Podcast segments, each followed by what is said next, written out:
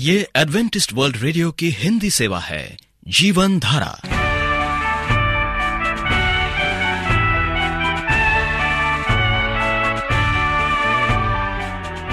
कार्यक्रम जीवन धारा सुनने वालों को प्यार भरा नमस्कार। एडवेंटिस्ट वर्ल्ड रेडियो की हिंदी सेवा की ओर से हम आपका स्वागत करते हैं। आइए, आपको इस 30 मिनट में प्रसारित होने वाले कार्यक्रमों की जानकारी दे दें। आज बच्चे कहानी सुनेंगे कहानी के बाद एक गीत और फिर कार्यक्रम के अंत में पवित्र शास्त्र, यानी बाइबल से परमेश्वर का वचन होगा। तो श्रोताओं, आइए बच्चों की कहानी सुनने से पहले इस गीत को सुनते हैं।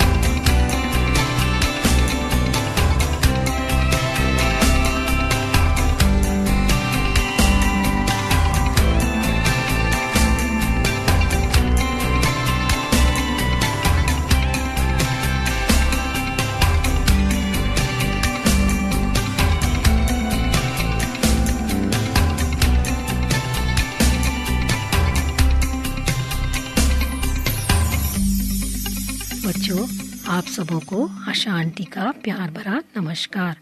बच्चों, आज मैं तुम्हें कुछ पेड़ों के बारे में बताऊँगी, जो बाइबल में पाए जाते हैं।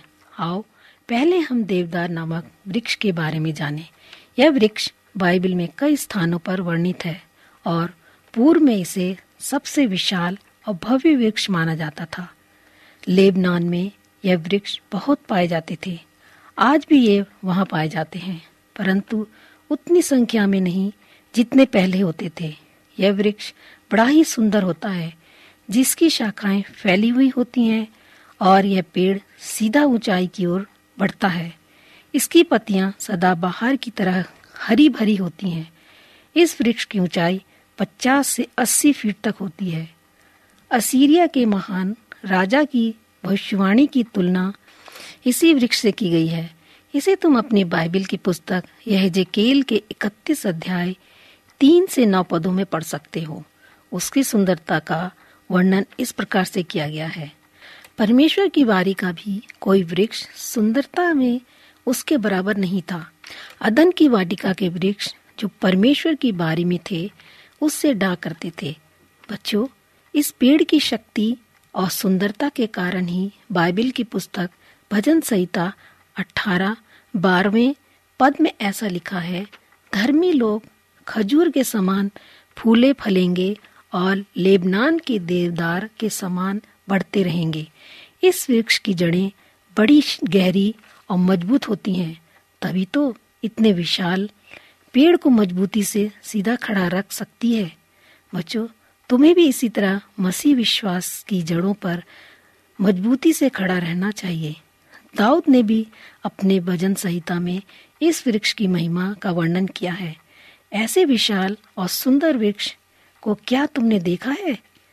यदि नहीं तो अपने स्कूल के पुस्तकालय में जाकर किसी पुस्तक में अवश्य देखना और इंसाक्लोपीडिया में भी इसके बारे में पढ़ना। अब दूसरे वृक्ष जलपाई, जिसे आलिव कहते हैं, के बारे में थोड़ी जानकारी बाइबल के दृष्टिकोण से जानेंगे। देवदार तो बाइबिल के समय का सुंदर और विशाल पेड़ था ही। परंतु आलिव यानी जैतून का वृक्ष उस जमाने में बहुत उपयोगी पेड़ माना जाता था। आज भी वहाँ यह वृक्ष बहुतायत से पाया जाता है और इसके उपयोग भी अनेक हैं।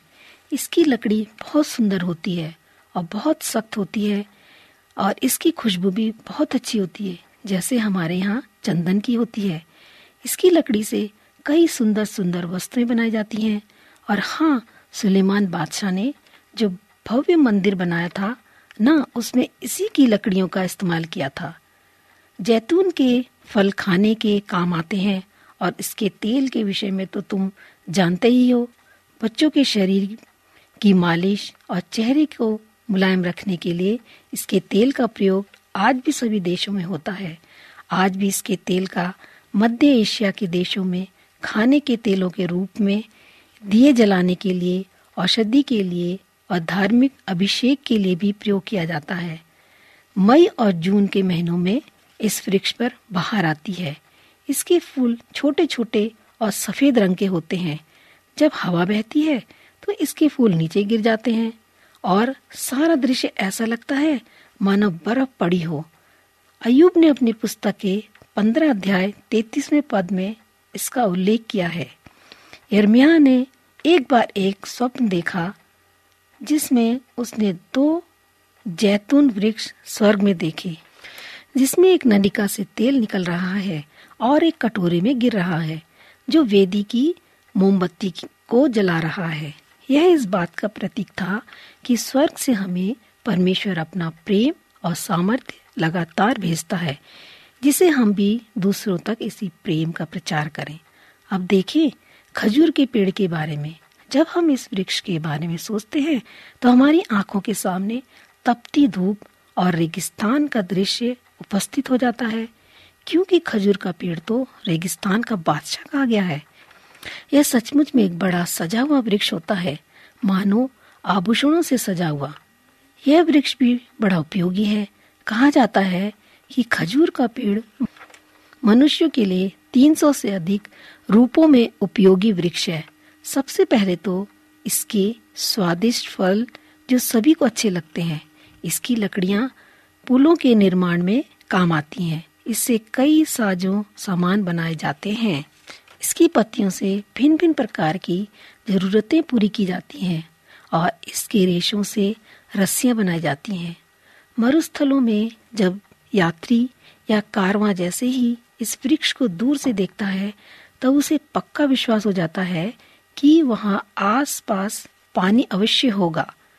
क्योंकि जहाँ पानी होता है, वहीं ये वृक्ष पाए जाते हैं।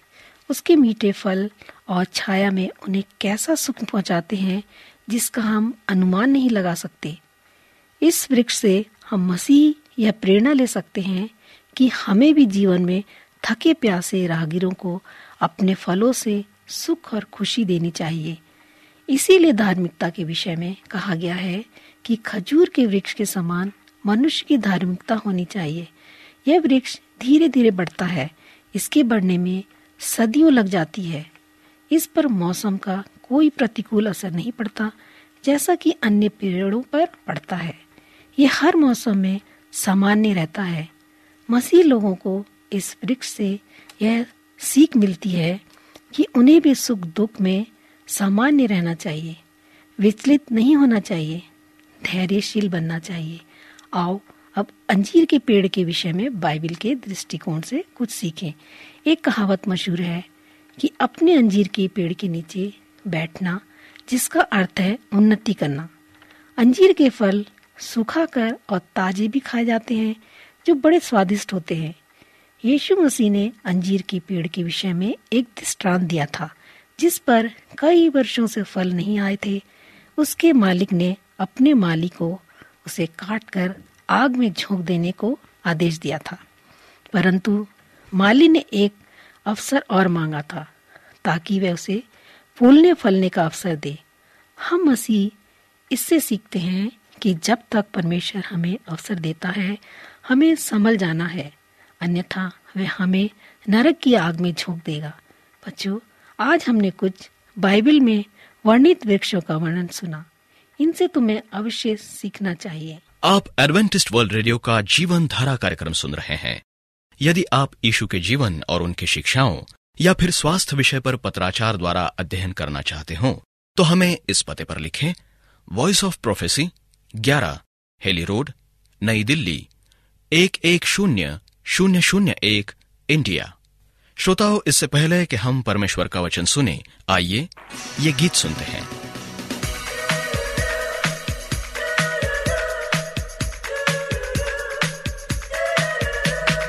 यीशु जल्दी आएगा, वो ज़रूर आएगा, क्या तुम तैयार हो? यीशु आने वाला है, वो ज़रूर आएगा क्या तुम तैयार हो? यीशु जल्दी आएगा, वो ज़रूर आएगा। क्या तुम तैयार हो? यीशु आने वाला है, वो ज़रूर आएगा। क्या तुम तैयार हो? बादलों में आएगा, हमको ले जाएगा। क्या तुम तैयार हो? हालेलुया गाएँगे, खुशियाँ मनाएँगे। क्या तुम तैयार हो?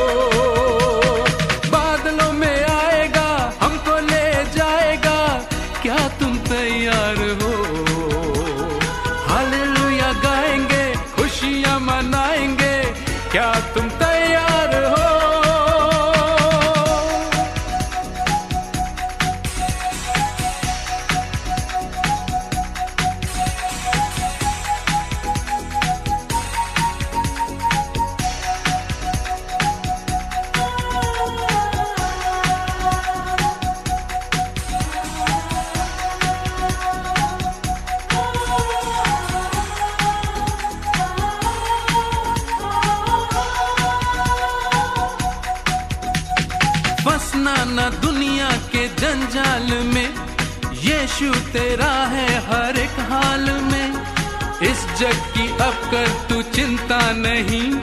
सारा खजाना मिलेगा वही।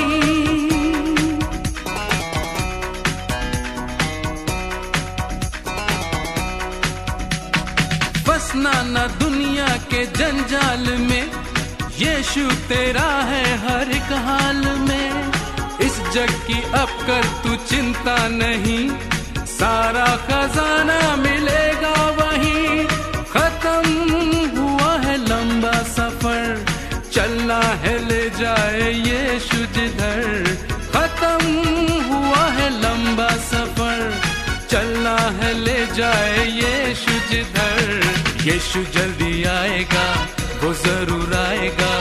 क्या तुम तैयार हो? यीशु आने वाला है, वो ज़रूर आएगा। क्या तुम तैयार हो? यीशु जल्दी आएगा, वो ज़रूर आएगा, क्या तुम तैयार हो? यीशु आने वाला है, वो ज़रूर आएगा, क्या तुम तैयार हो? बादलों में आएगा, हमको ले जाएगा, क्या तुम तैयार हो?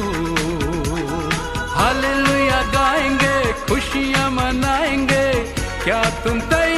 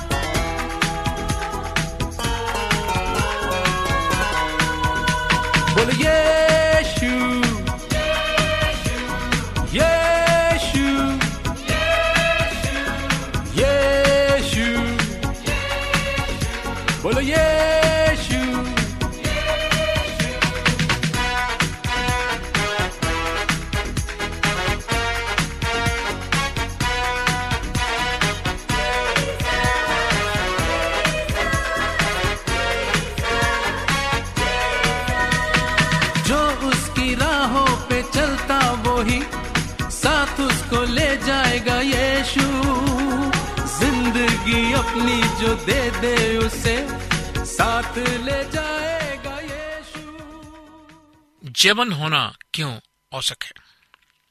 हम सबको ऐसी परिस्थितियों का अनुभव होता है, जिनमें दूसरी परिस्थितियों की अपेक्षा प्रार्थना का प्रत्युत्तर प्राप्त करना अधिक कठिन होता है। हम प्रार्थना में किस चीज़ या बात पर जयवंत हों, मैं आपको बताता हूँ कि आप स्वयं पर, परिस्थितियों पर कभी कभी लोगों पर, अधिकांशता शायद हमेशा शैतान पर जयवंत हो। एक ऐसी भावना भी है जिसमें आपको परमेश्वर के सामने प्रभावशील होना चाहिए। आपको स्वयं पर जयवंत होना चाहिए। आपको अपनी गतिविधियों की समय सारणी पर जयवंत होना चाहिए। जीवन कार्यों से इतना ज़्यादा हम व्यस्त हैं। कि जैवन होने के लिए लंबी प्रार्थनाओं के लिए समय निकालना प्राय कठिन हो जाता है। संभवतः जैवन होने के लिए आपकी प्राथमिकताओं में सामंजस्य स्थापित करना आवश्यक हो जाता है। इसके साथ ही शैतान हमेशा परिस्थितियों अथवा लोगों पर बाधा या अवरोध लाने में अपनी चलाकी से हावी प्रतीत होता है। जब आप प्रार्थना में अपना ध्यान केंद्रित करना चाहते हैं, तब कोई व्यक्ति आपके लिए कोई अवरोध उत्पन्न करता है या फ़ोन पर आपको बुलाता है।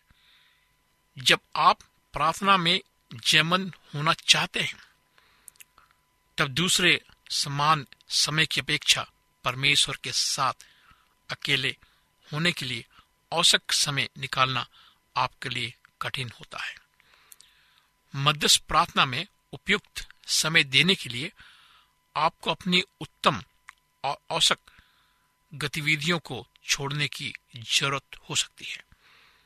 आपको कभी कभी अपनी व्याकुलता पर जयमंत होना चाहिए। जब आप सावधानी और सतर्कता से कार्य करते हुए व्यस्त रहने के बाद परमेश्वर के साथ अकेले में समय बिताने के लिए रुकते हैं। तब आपको पता चलता है कि आपकी स्वाभाविक, शारीरिक व्याकुलता ने आपको जकड़ लिया है।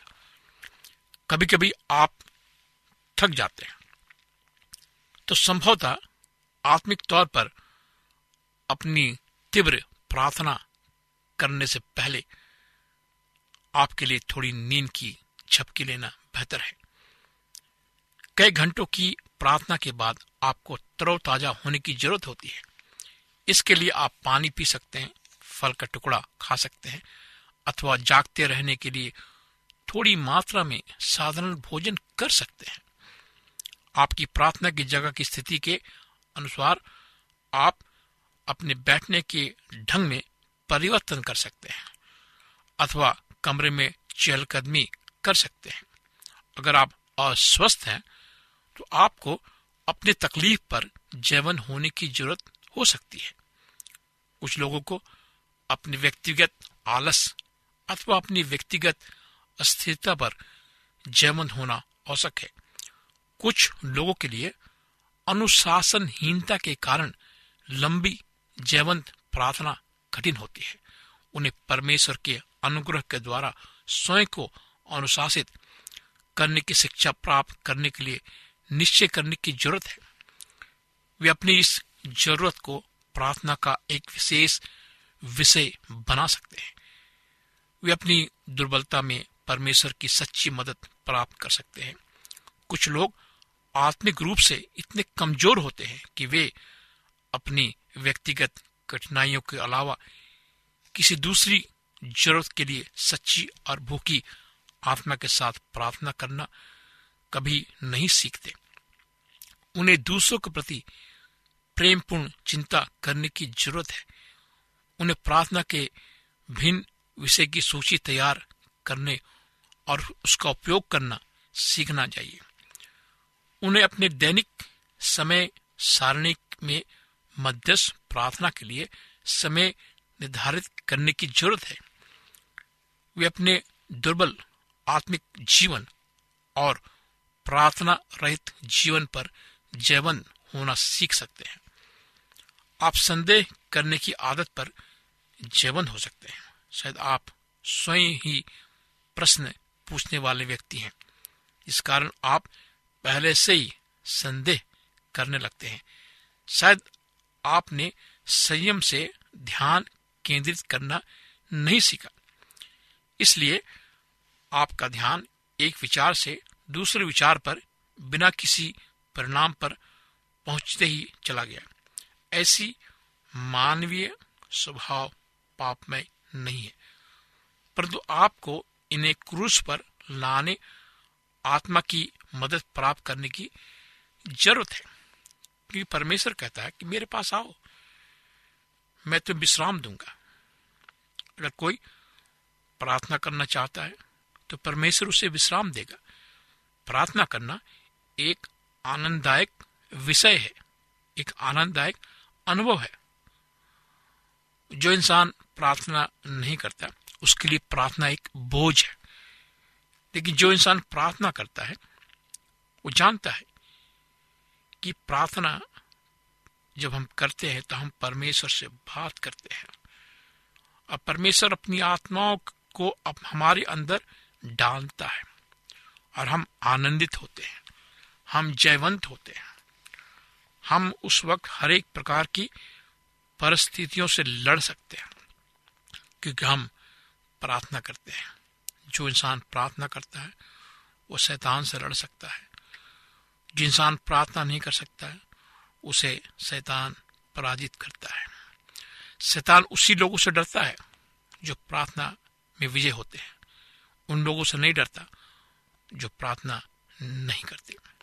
मेरे मित्रों, मैं चाहूँगा कि आप प्रार्थना करें, परमेश्वर को पुकारे। परमेश्वर, सचमुच में आपकी प्रार्थना को सुनेगा, आपके जटिल से जटिल समस्याओं को दूर करेगा। आइए मेरे साथ प्रार्थना करें। महान जीवित पिता परमेश्वर, प्रार्थना के सुनने वाले सनातन परमेश्वर हम आज तेरे पास आते हैं, खुदावन। हमारे अंदर जो संदेह है, जो शक है, उसको तू दूर कर। हमें प्रार्थना करने की आदत डाल। परमेश्वर पिता, हम स्वभाव से पापी हैं। तो हम सबका इलाज कर, हमारी मदद कर। हमारे विचारों को तो अपने हाथों में ले। हमारे ऊपर ध्यान कर, खुदावन। ताकि हम भटक न जाए, शैतान की बंधन में ना गिरे। हमें प्रार्थना करना सिखा। हम अपने जीवन को प्रभु, तेरे प्यारे हाथों में सौंपते हैं और इस प्रार्थना को प्रभु यीशु मसीह के नाम से मांगते हैं। आमीन। मित्र, अगर आप बीमार हैं, लाचार हैं और परेशान हैं और आप चाहते हैं कि कोई आपके लिए प्रार्थना करे तो आपके लिए एक मौका है कि आप फ़ोन उठाएँ मुझसे बातें करें, मैं आपके लिए प्रार्थना करूँगा। मेरा नंबर है नौ छ आठ नौ दो तीन एक सात शून्य दो। नौ छ आठ नौ दो तीन एक सात शून्य दो। मेरी ईमेल आईडी है Morris A W R at G mail dot com. Morris M O double R I S A W R at G mail dot com. आप हमारे कार्यक्रम को ऑनलाइन में भी सुन सकते हैं। हमारा पता है A W R Hindi Asia. A W R Hindi Asia. इस कार्यक्रम को सुनने के लिए आपका धन्यवाद। परमेश्वर आपको आशीष दे। उम्मीद करते हैं आपको आज का कार्यक्रम पसंद आया होगा। आपको कार्यक्रम कैसा लगा? अवश्य लिखे। हमें आपके पत्रों का इंतज़ार रहेगा। हमारा पता है कार्यक्रम Jeevan Dhara Adventist world radio post box सत्रह, पुणे, चार एक एक, शून्य शून्य एक, महाराष्ट्र, इंडिया। श्रोताओं, अब हमारा समय यहीं पर समाप्त होता है। इसी समय, इस मीटर बैंड पर आपसे फिर भेंट होगी। तब तक के लिए हमें आज्ञा दीजिए। प्रभु आपको आशीष दे।